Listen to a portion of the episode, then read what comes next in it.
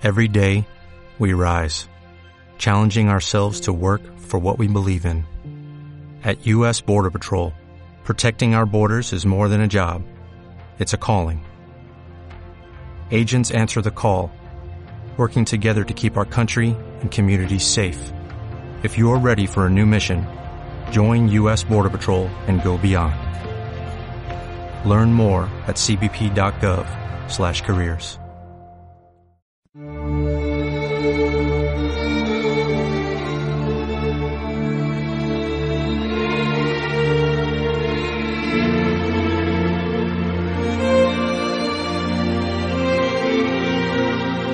tradición que en esta meditación del Viernes Santo eh, se haga solo una reflexión breve porque el, el texto que acabamos de escuchar, la lectura de la Pasión, es muy larga. Así que quisiera dirigir nuestra atención a dos cosas. Primera, quien sufre la pasión es un ser humano.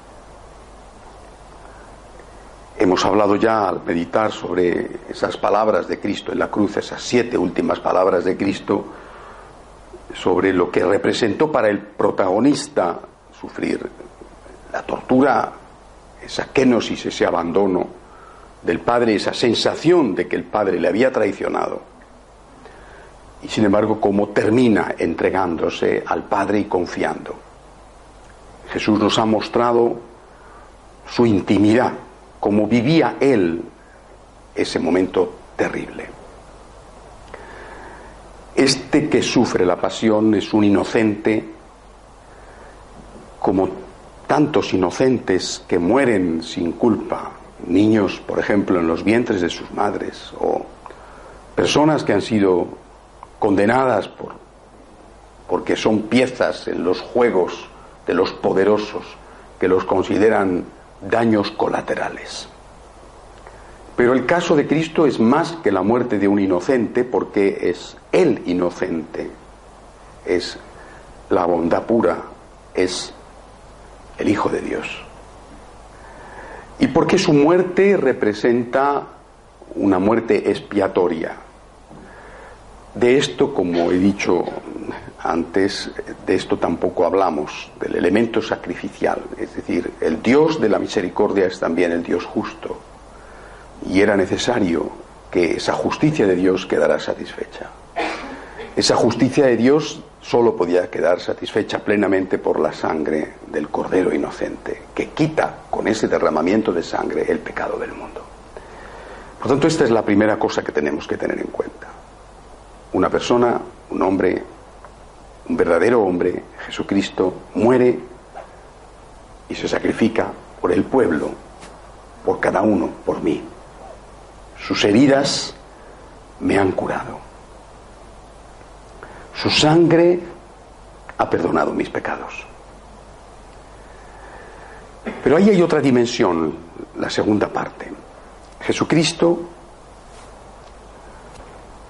está siendo retado por el demonio, ha echado una apuesta definitiva.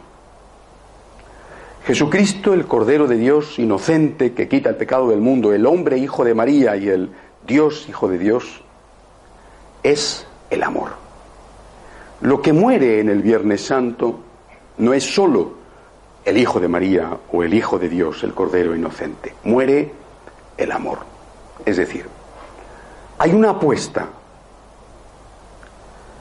que queda claramente manifestada con la encarnación del Hijo de Dios y que si todo hubiera terminado el Viernes Santo, también quedaría sentenciada y en este caso en contra de Dios. La historia no termina aquí, la historia continúa hasta el día de Pascua, pero en este día la apuesta aparentemente la gana el demonio.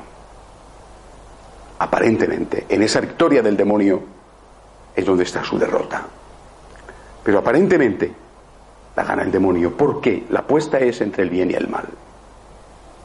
¿Se puede construir el mundo con el bien? Esta es la apuesta. ¿El amor de verdad sirve para algo? Porque los poderosos de todas las épocas, al margen de si han creído o no, y en quién han creído o quién no, lo que han considerado siempre es que con el bien no se va a ninguna parte. Con el amor no se construye nada. Ellos han creído siempre en la razón de Estado, es decir, la justificación de determinadas fechorías a veces graves, en nombre de un supuesto bien común. Han creído siempre que la persona buena es una persona ingenua y tonta, y nosotros muchas veces hemos creído también en eso. No se puede ir por la vida de bueno, porque te las dan todas en un carrillo. En el mundo de los tiburones tienes que ser un tiburón. Y en el mundo de los lobos tienes que ser un lobo. Si vas de oveja por el mundo, los lobos te van a devorar. Nos lo han dicho desde niños. Eres un ingenuo, eres un soñador. ¿Qué vas a conseguir? Van a abusar de ti. Tú no eres Dios y pretendes serlo. Mira lo que le pasó a Dios. Acabó crucificado. Para poder conseguir algo hay que ser lobo entre los lobos y más fuerte y más feroz que el resto de los lobos, tiburón entre los tiburones, malvado entre los malvados. Esto es lo que está en juego el Viernes Santo. El Viernes Santo hay un pulso entre el bien y el mal. Pero ¿de verdad sirve para algo el bien? Aparentemente no. Quien vence es el mal. El Viernes Santo vence el mal. Vence el demonio. Vence la razón de Estado. Vence el cobarde. Vence el mentiroso. Vence el traidor. Vence el egoísta. Y Jesucristo, que es la bondad pura, el inocente, se ve solo, abandonado de sus amigos, negado por ellos, todo el bien que ha hecho, ¿de qué ha servido? ¿Dónde están los que han comido gratis cuando multiplicó los panes? ¿Dónde están los ex leprosos? ¿Dónde están los ex paralíticos? ¿Dónde están aquellos que han resucitado gracias a Él? ¿Dónde están los padres cuyos hijos han sido resucitados? ¿Dónde está la viuda de Naín? ¿Dónde está eh, el centurión que había visto curado a su criado tan apreciado, ¿dónde está el jefe de la sinagoga de Cafarnaum? ¿Dónde están? Por eso aquellos que le rodean están echándoselo en la cara. ¿De qué te ha servido ser bueno? Ser bueno no sirve para nada. Nada más que para que se rían de ti, para que abusen de ti. No se puede ser bueno. Nos lo han dicho desde niños. No se puede ser bueno. No puede ser el abogado de causas pobres. No se puede ir por la vida así. ¿A dónde vas? ¿Qué pretendes conseguir? Te van a partir la cara una y otra vez, a ver si aprendes, a ver si espabilas. Tienes que ser más malo. Te lo han dicho desde niño. Una y otra vez te lo han dicho. Tienes que ser más malo. No puedes ser así. Eres tonto. Te lo han dicho desde niño y te lo has creído. Te lo has creído. Has creído que efectivamente eres tonto. Y que efectivamente, si eres bueno, eres tonto. Y entonces has dicho, bueno, pues puestos a ser malos, oye, aunque llegue tarde, yo también puedo aprender. ¿eh? Que no tengo el recorrido que tú tienes, que lleva mucho tiempo antes que yo, pero yo también puedo aprender. Y entonces tú también te has sumado a aquellos que crucificaban a Cristo. Esto es lo que está en juego el Viernes Santo. No darse cuenta de esto es, no solamente una ingenuidad, sino no valorar lo que está pasando y por lo tanto no darle el significado debido a lo que estaba haciendo Jesús. Jesús ha venido como Hijo de Dios para enseñarnos cuál es la plenitud de la revelación, que Dios es Padre, Hijo y Espíritu Santo, que es la divina misericordia, ha venido para derramar su sangre sobre nuestros pecados, para limpiar nuestros pecados, sin mérito nuestro. Pero ha venido también para decir el amor representado en Él, el amor puro, en Dios que es amor. El amor es lo que hace feliz al hombre. El amor es lo único que puede construir una sociedad humana. El amor es más fuerte que el odio. El bien es más fuerte que el mal. Esto es lo que ha enseñado Jesús. Y el Viernes Santo esto resulta, aparentemente, pero con todas las apariencias, resulta equivocado. San Juan de la Cruz, meditando sobre esto, sobre toda la historia completa, porque estamos en una historia que se desarrolla en tres actos, ¿verdad? Jueves, viernes y sábado o domingo. San Juan de la Cruz dijo, donde no hay amor, pon amor y encontrarás amor. El Viernes Santo esto no ocurre. ¿eh? Donde no hay amor, pon amor y abusarán de ti. Donde no hay amor, pon amor y te tomarán por tonto. El Señor ha dicho, si te dan una mejilla, pon la otra. Y te roban la túnica, dales también el manto. Si te piden una milla, acompáñale dos. Dad y se os dará. Se os verterá una medida generosa y rebosante. Bueno, pues el Viernes Santo, si te dan en una mejilla, ponen la otra, es que te ponen ciego de tortas. ¿eh? Y si te roban el manto y le das también la túnica, te roban hasta la ropa interior. ¿eh? Y el que no se defiende está perdido. Esta es la historia, esto es lo que está pasando. Y esto es lo que entienden los apóstoles. Los apóstoles se dan cuenta perfectamente de qué es lo que está en juego, no solamente la persona de Jesús. Ellos seguramente no eran conscientes de, el valor redentor de su sacrificio, pero lo que se, se dan cuenta, lo que se han dado cuenta desde el primer momento, es que Jesús había venido a plantear otra cosa. Había venido a plantear que el amor vence, el amor triunfa, el amor es humano, el amor construye, y que eso estaba en litigio con el resto.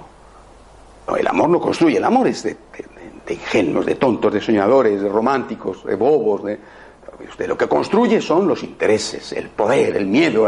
Eh, eso es lo que construye. ¿eh? Y el Viernes Santo tiene razón. Y por eso los apóstoles, aquí, ¿a dónde vamos? Con el amor no se va a ninguna parte. Con el amor lo único que vas es a que abusen de ti. Vámonos corriendo. Si Dios no ha podido ser Dios, es decir, vencer, voy a poder ser Dios yo, soy un ser humano. Vámonos corriendo, abandonemos esto. Era una quimera, era una ingenuidad. ¿eh? Los dos discípulos de Maús van a decir precisamente eso. Pero no has oído hablar, le dicen al propio Cristo, porque no le han identificado, no le han reconocido. ¿No has oído hablar de Jesús de Nazaret, tú, que vienes de Jerusalén, un profeta, rico en obras y palabras. Y sin embargo, fue crucificado. El amor, el Viernes Santo, se demuestra que no sirve para nada. Y se demuestra que el que apuesta al amor no solamente va a sufrir, sino que va a fracasar. Hasta aquí esta parte de la historia. La historia no ha acabado, pero esta parte de la historia es la parte de la historia que experimentamos cada uno de nosotros muchas veces. Si esta fuera la historia final, ninguno de nosotros estaría aquí. San Pablo, meditando sobre ello, dirá, si Cristo no ha resucitado, vana es nuestra fe, absurda nuestra esperanza, pero Cristo ha resucitado. Pero en este momento y en esta hora, lo que queda de manifiesto es que el mal es más fuerte que el bien y que con el amor no se va a ninguna parte. Repito, la historia no termina, ¿de acuerdo? Pero en esta hora del viernes, esto es lo que queda de manifiesto. Pero también queda de manifiesto otra cosa. Primero, Jesús, el protagonista principal, no se ha rendido ha expresado su angustia, su kenosis, su abandono. Dios mío, ¿por qué me has abandonado? Pero no se ha rendido. Su última palabra ha sido, confío en ti, en tus manos encomiendo mi espíritu, Padre. No ha terminado su vida con una maldición. Esa sí que hubiera sido la victoria del enemigo. Jesús no se ha rendido, primera cosa. Pero no solo Él no se ha rendido. Hay alguien que le ama y que tampoco se ha rendido. Su mamá. No se ha rendido. Seguramente las otras mujeres que están aquí junto a la cruz no tienen mucha fe en este momento. De hecho, fueron el domingo por la mañana, Magdalena y las otras, a terminar eh, el embalsamamiento porque lo habían hecho a toda prisa debido a que, como dice el Evangelio, ya era viernes por la tarde, los judíos empiezan siempre su día en la tarde del día anterior, no a las 12 de la noche como lo hacemos nosotros. Con el atardecer empieza el día. Es decir, María Magdalena y las otras mujeres, y probablemente el propio Juan, no tenían fe, pero tenían amor. En cambio, la Virgen María no fue al sepulcro el domingo por la mañana, porque ella tenía amor, oye, más que Magdalena y más que cualquiera, ¿eh? pero ella además tenía fe y sabía que el sepulcro estaba vacío, quizá, quizá, lo dijo Juan Pablo II, y yo también lo creo, quizá, porque Jesucristo a quien primero se apareció fue a ella, apenas alumbró el alba el sábado por la noche, el domingo por la mañana. Es decir, Jesús no se rinde y sigue creyendo hasta la muerte que el amor es más fuerte que el odio. Pero hay otros que tampoco se rinden. Cuando estos cristianos iraquíes o egipcios o de Kenia, que ha pasado esta semana, han entrado en una universidad los musulmanes. En Kenia más o menos el 70% son cristianos de distintas denominaciones. Han entrado en una universidad y han separado, han dicho los musulmanes a un lado, los cristianos a otro, y han empezado a matar a los cristianos. Ha habido ciento y pico estudiantes asesinados ejecutados. Cuando esta gente es capaz de decir, prefiero morir antes que traicionar a Cristo, es porque están diciendo, creo en la fuerza del amor, creo en el amor. El ejemplo que nos están dando los mártires de ahora, como el ejemplo que nos dieron los mártires de antes, en mi patria, en España, en el año 36, en México, en la revolución de los cristeros, en Cuba, en Venezuela, ahora. Que algunos lo harán por motivos políticos y otros solo por amor a Dios. O en la época de los emperadores romanos. Esta gente lo que tenía delante era el final, su final y el final de aquello en lo que creían. ¿Os imagináis? Los primeros cristianos en la época de Nerón, embadurnados de brea y puestos en un palo para ser utilizados como antorchas humanas que alumbraran las noches de orgía del emperador. ¿Quién iba a ser capaz de enfrentarse con el imperio? Y aquellos, con Diocleciano, que fue la peor de las persecuciones, torturados hasta lo indecible, ¿quién iba a enfrentarse con el imperio? Todo les decía, no tenéis futuro, no tenéis futuro, no tenéis futuro, no tenéis futuro. Y sin embargo, siguieron creyendo.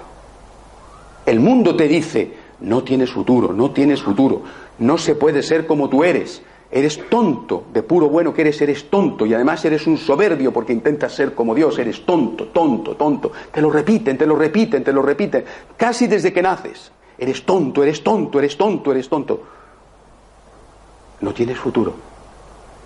Y sin embargo, como María, tú dices, prefiero no tener futuro con Cristo a tener futuro sin Cristo.